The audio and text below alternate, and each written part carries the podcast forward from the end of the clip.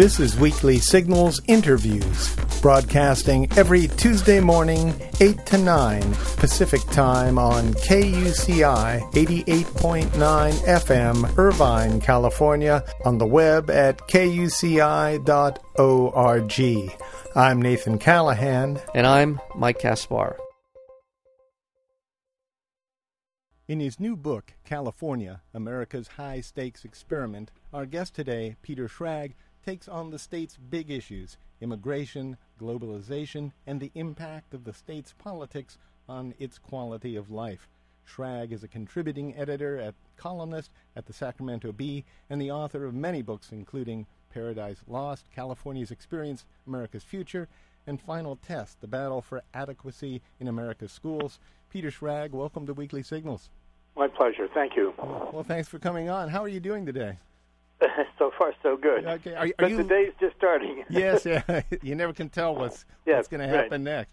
Now, are, are, you up in Sacramento? Is that where you're located? No, I'm in I'm in Oakland. I live in Oakland. Okay. And and uh, you know, it's it's a, you've had an amazing career, and I, you're really one of the best writers I, I, as far as California politics and insight into what's going on that I've I've found. I've always enjoyed your columns. You've been writing for 30 years.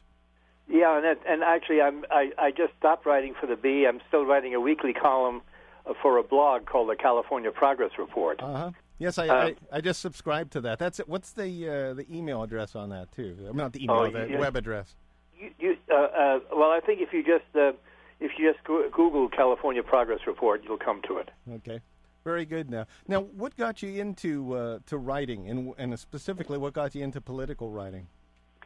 Oh, I don't know. I've been, you know, I've been a political character for, you know, for, for as long as I can remember. I, um, uh, you know, I, I began as a as a daily newspaper uh reporter uh, in in El Paso, Texas, Huh.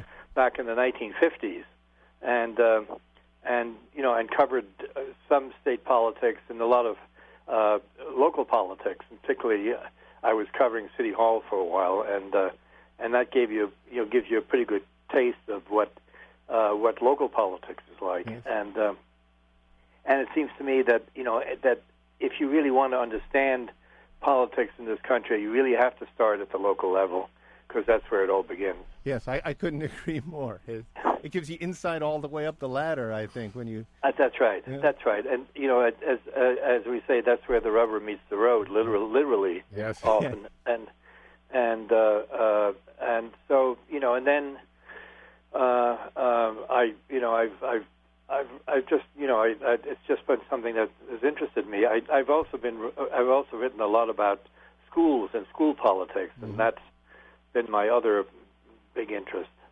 now go ahead, Mike. I just want to make a quick observation because you Yeah. mentioned local politics.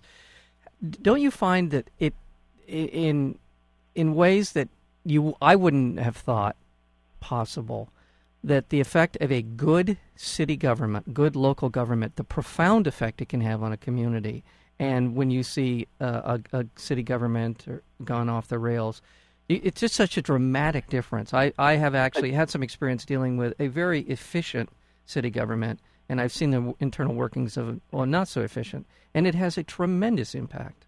You're, absolutely right. But what I what I don't know in those cases is which comes first. Is it is it an electorate that's uh, that that has a certain amount of shrewd instincts uh, and that chooses a, a good city, city government, or is it the other way around, or is it in fact a kind of a a, a, a- a circuit, a circle, uh, Yeah. where one where one basically enriches the other? Yeah. Yeah. I, I vote for number two. I- I, Okay. I think it is. A, I think it is a circle. I think you can't. The electorate produces the uh, the, the good leaders, and, and the leaders come from that good electorate. You know, there's this. That's right, Yeah. and they and they reinforce the and they re, and you know and and and so you create a good kind of a, a good community atmosphere, quality of life. Well, the reason I Uh, make that point, I'm sorry, I, I didn't mean to interrupt. No, that's but, fine, yeah. uh, uh, the reason I make that point is because we often lose sight of the fact that government, and this is, I think, central to the debate we're having nationally, that government actually can, under the right circumstances, have a very positive and profound um, change in the in in uh, improve towards improvement in our lives. If Oh no, abs- absolutely, Okay. and you know, and that uh, I think that's right, and and and I think we're seeing that again um, at the national level, Yeah. or just have seen the hope of it at least at the national Yeah, level. yeah. Now, from Texas, when did you come to uh, California? uh, but the long way around. Um, uh, the uh, I, I from Texas. I first went back to New England, um, uh, where I'd gone to college, and and then I went to New York as a magazine editor for a, a few years, and then I uh, started a fr- uh, freelancing, doing a lot of freelance magazine writing and book writing for uh, magazines for you know for Harper's and Yeah. and the Atlantic and for the New Republic and whatnot. And then I finally came out here for what I thought was going to be a short time while I was working on another project, and then I and I got here in uh, uh, 1971 or so. And Wow. once I came, I never left.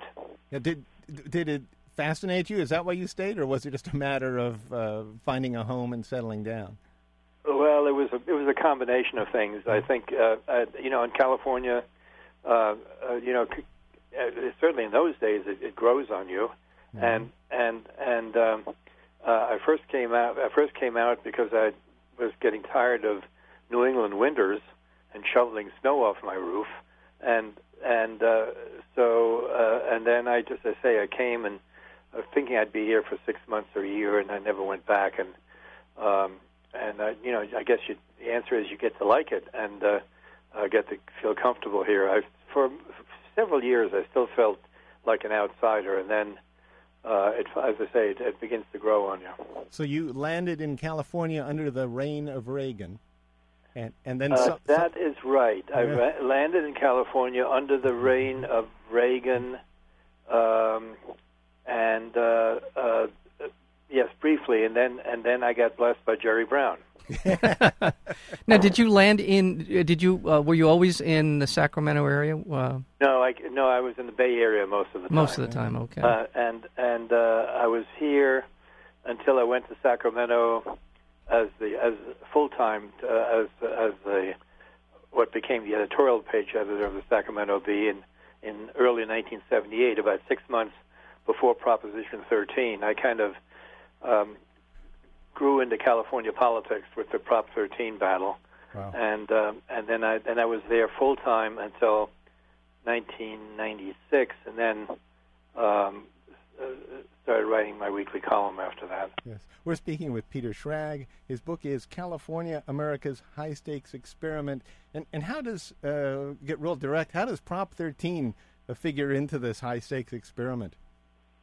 Well, a great deal, a, a, a, great deal. Uh, uh, though I, the the reference in uh, the high stakes experiment is actually much more uh, to the larger social and demographic conditions of the state. Yes.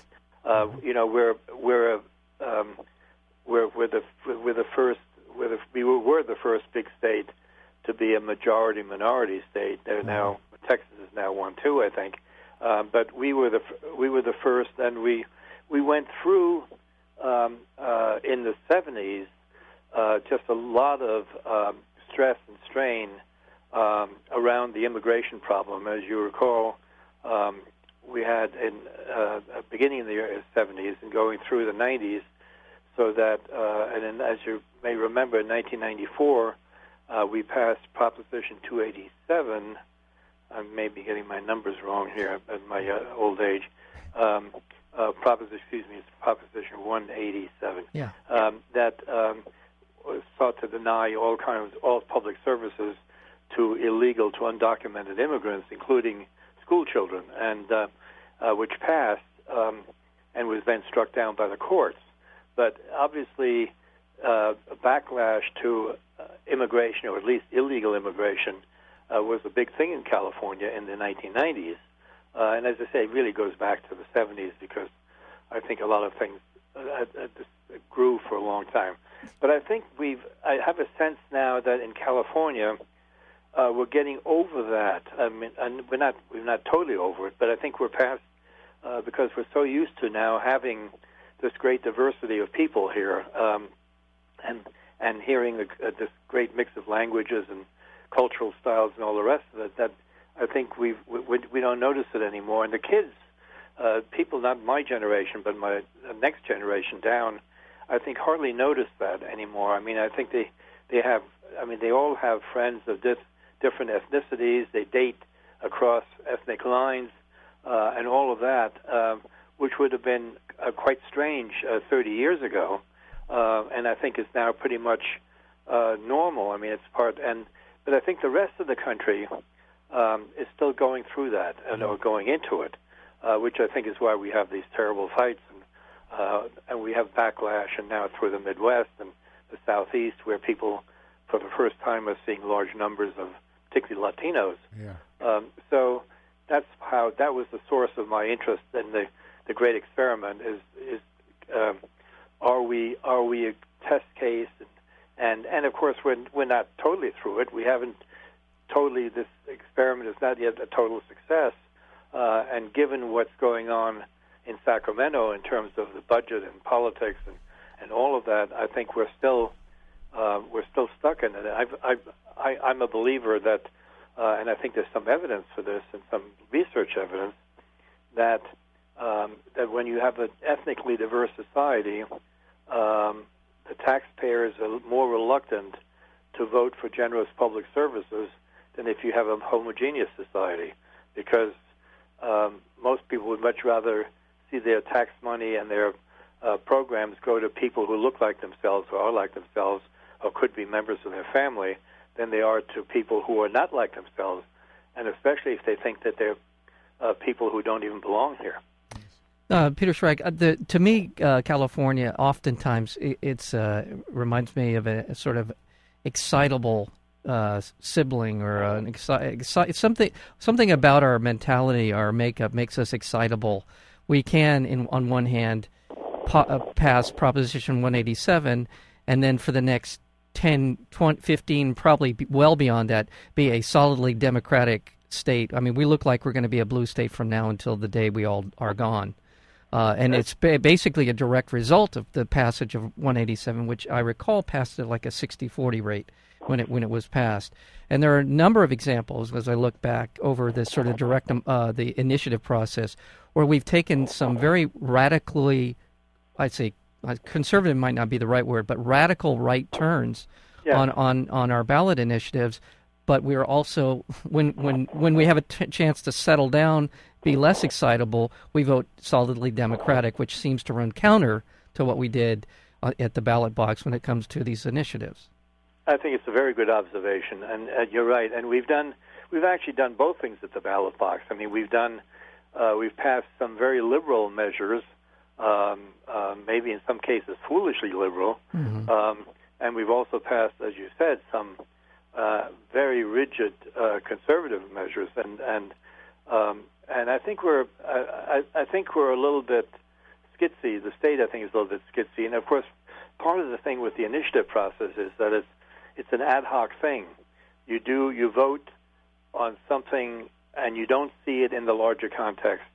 Um, you don't know what the cost is or anything. It's sold to you. It sounds good, like I don't know, stem cell bonds. You know, it'd be nice to do research on stem cells. Um, We poured billions of dollars into the research of stem cells, didn't we, with that initiative? Yes, Yeah. absolutely, and we're going to be paying paying it off for years. Um, Well, uh, and and uh, even though uh, without and then without providing money to pay for it, and we we've done that a number of times. Well, I'll give you a Uh, great. Ex- I'll give you an example, uh, which I think we're going to be paying for for decades to come, which is uh, uh, three strikes. Uh, Yes, three strikes is already. We're now currently spending more money in, on our prison system than we are on our educational system. And another staggering statistic is we've built 21 prisons in the last 20 years, and we built one new university. So we our our priorities because of this kind of paranoia about law and order in this in this state. Right? Uh, Am I wrong about? So- no, you, you no you you you you you you're mostly right. Uh, As Mark Twain said, you're mostly right. okay, all right. uh, uh, the uh, you're, uh, uh, we are spending almost as much on higher edu- on, on prisons as we are on high, higher education, not all education. Okay. Um, uh, but but um, uh, uh, and yes, and of course we've we've gone crazy with with with with prison stuff, and and as you know, um, there's an on there's a fight right now in, in Sacramento um, about um, how we're going to solve this ho- horrendous uh, overcrowding, prison overcrowding problem. Uh, we're on the, the heat is on from the courts. Uh, it's costing it's costing us a bundle. So there are there are uh, bills in the legislature. That the assembly just passed one yesterday um, uh, to reduce the prison population, but people are very much afraid to write to vote for strong uh, measures, uh, for significant measures, uh, to basically uh, release nonviolent prisoners or old old prisoners or whatever, in order to reduce the overcrowding and uh, and uh, in the prisons. But they're very much afraid that, uh, and they're right, uh, that uh, some of these people will commit yet another crime, and then they will be uh, they they will uh, be subject to enormous political attacks for uh, like the Willie Horton thing back in Right. the 80s, Right. um, uh, uh, blaming them for releasing these uh, vicious people into the community. Right. Well, but we release tens of thousands of prisoners every year from our prisons. That's right. You know, it, I know the argument. I understand it that you can you can scare somebody because let's say you let a third striker who was a nonviolent third striker out and he goes out and does something terrible, he will be the poster child. Even though the argument is obvious, which is we release people all the time who recommit. Who course. re, reoffend? So uh, it, we we need to be mature about these decisions, and we're at 100 and we were at 198 percent capacity in our prison system. We're almost double the capacity of what it should be. We have Right. to do something. But going back to the original point, which is the consequences of direct uh, democracy, direct ba- uh, this ballot initiative, Right. it does have consequences. We don't seem to understand it completely. And it is uh, is co- complicating our. And it, when you try to tie it in with the legislature and their fiscal demands, with these ballot initiatives, we often allocate these things well into the future without any way to pay for them. Um, uh, no, absolutely, and and P- and and as I say, the voters uh, don't think about that. Yeah. They're uh, they're encouraged not to think about it Right. by the sponsors. Um, it's basically, gee, you can get this good thing and it costs you nothing, uh, which is the way they're sold, and uh, you know a lot of things are sold that way. Um, uh, uh, you know, we call it ballot box budgeting in Sacramento yeah. um, and and and uh, and it's uh, one of the things that's uh, caused the state's big uh, budget problems now is because uh, we have we're paying off this stuff. That's not the only cause by it, but but certainly um, uh, the initiative process um, lends itself to uh, manipulation by uh, people who have the money to use it. We're speaking with Peter Schrag. His book is California, America's High Stakes Experiment. Uh, so, should we just uh, tone down the initiative process as it exists right now? Some, Yeah. Sometimes I'd like to see an initiative to end the initiative process. Well, that's that, there. You're not the first who suggested that, uh, and and you know there have been lots of there's been lots of discussion, as you probably know, about how you could uh, basically rein the initiative process. You know, make it more accountable, uh, make the make the ballot measures more transparent, so people would have a better idea of who's funding it. Right. Uh, uh, uh, uh, there have been there's always talk about could we uh, somehow uh, prohibit uh, the use of paid signature gatherers, which we can't because the, courts say we can't do that. Um, it was tried in Colorado. Supreme Court struck it down, said no, that's interference with free speech. Um, so, um, uh, so, so a number of reforms have been proposed. Um, uh, I think the, the only one that it seems to me really has uh, promise of, of, of being useful will be something that uh, basically makes it absolutely clear uh, what these measures are, who's behind them, who's paying for them, and make that information very, very apparent. And we're trying, we're doing some of that, but we're not doing nearly enough. I'm to ask you a quick question um, about uh, where you think the the direct democracy ballot initiative fits into the uh, what happened with the recall of Gray Davis and the and the election of uh, Arnold Schwarzenegger. How does that all factor into for you? Well, it's obviously part of the same direct democracy thing. Um, I don't know. I, I wonder how many voters who voted uh, who voted for the recall in uh, uh, in uh, uh, uh, 2003 Mm-hmm. um, are now saying, "Well, uh, we uh, have we really uh, are we any better off than we were then when we when we kicked Gray Davis out?" And you know, uh, budget problems are at least as severe, if not worse. Uh, the state is in much worse shape uh, fiscally. Um, uh, so, uh, do we have a governor that is um, more, you know, that, that that that is a better governor than the guy we kicked out uh, back six years ago? Uh, I'm not so sure. Yeah.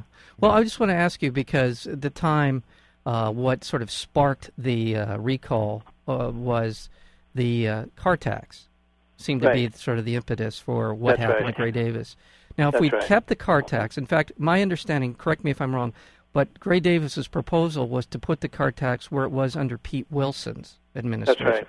And then there was just seemed to be just a, a wildfire to get rid of him at that point. If we had kept the car tax where it was, is there a reasonably is it reasonable to say that we wouldn't be in the financial situation, or at least I- not as I- bad as it is today? Oh no, no, not at all. And it, we would be in much better shape. I mean, there are people who say, "Well, if we had the car tax, we'd be spending all that too," um, because these guys can't uh, keep themselves from spending money in Sacramento. But I think I think certainly we would be in better shape. And you know, one of the things that happened in 19, in 2003 4 when Schwarzenegger restored the car tax um, uh, was that uh, because of the commitment the state had made to the local governments, which were getting all that money. I mean, that car tax money all went to local governments, uh, and the state had committed itself uh, to backfilling if the car tax were cut, which is, of course, when when Gray Davis cut it uh, before he was, you know, Davis cut the car tax before he restored it, uh, and then, of course, Arnold cut it again. Um, but if, but because of that commitment, the bookkeeping on that doesn't doesn't show up as a tax cut. It shows up as a spending increase because we backfilled. So uh, part of the increase in spending um, uh, after 2003 was because of the backfill of um, the state basically was paying the money to the uh, to the local governments. So um, no, I think it, I, I think we certainly would be in uh, better shape. I've said that. Uh, maybe it, maybe it's the car tax now uh, would be uh, would be yielding us about six billion dollars a year. Uh, so if you can figure that out over the six year period, um, uh, we would be much we would be in much better shape. And and um, whether uh, uh, you know, I'm, I'm sure the state, the legislature would have spent some of that money, Yeah. but I'm not sure that they would have spent. And the car tax never was an issue. It wasn't an issue until about 15 years ago. Uh, maybe it was even less than that, when Virginia uh, got rid of its car tax. It was very popular in Virginia, and and then there was a guy who is now in Congress, uh, who was a legislator named Tom McClintock, um, a, a big anti-taxer i- in California, um, and he basically made it an issue in California. It was never an issue before that. It was, uh, uh, it, you know, people had been paying the car tax happily since the 1930s, um, and and and you know, it didn't, it didn't, it, it, I, I I can't recall it being an issue um, until Tom McClintock made it one. Well, are we going to succeed? Is the is the Great California Experiment in, a, in just a minute here that we have remaining? Are we going to make it? Are we are we going to? I want to know how we get out of the Yeah, how do we? you? Yeah, there you go. How, how do we how do we get out of this? Um, I I don't know. I think uh, probably one of the things that I still still think my guess is that won't get us out of it, but it'll alleviate the situation. There are a lot of other states that are in the same situation, not as bad as California, most of them, but they are. And I think that one of the things that the administration, the Obama administration, is going to have to do is figure out some kind of stimulus package for the states. Yeah. Um, and and so I think some of that may come back from Washington, but that still won't solve the basic structural problem California has um, with the two-thirds majority and the initiative process and all the other things that screw us up. Uh, and that, I, I, you know, I don't know who's going to do that. Do you think that would be the one step that could take that would most improve the state? Is that two thirds majority ruling so we could get I I think so. I think so. Not only because it would make it easier uh, to, to to get to go, as it were, both on and it has to be both on taxes and on budgets. Mm. Uh, you can't do it on one and not the other. Mm. Um, but um, uh, I think that would be make the legislature much more accountable. Um, it would be much harder for, uh, much easier for people to know who's voting for a budget and who's against it. Right now, it's just the legislature is doing it. What we don't know is that the basically a minority, in this case the Republicans, are basically acting as a, a, a vetoing budgets, uh, but they don't really get, they're not really accountable for that. Yes. Well, the book is California, America's High Stakes Experiment. Peter Schrag, I want to thank you not only for all the great books you've written, but for all the wonderful articles you've given us. Uh, thanks again for being on Weekly Signals. My pleasure. Thank you.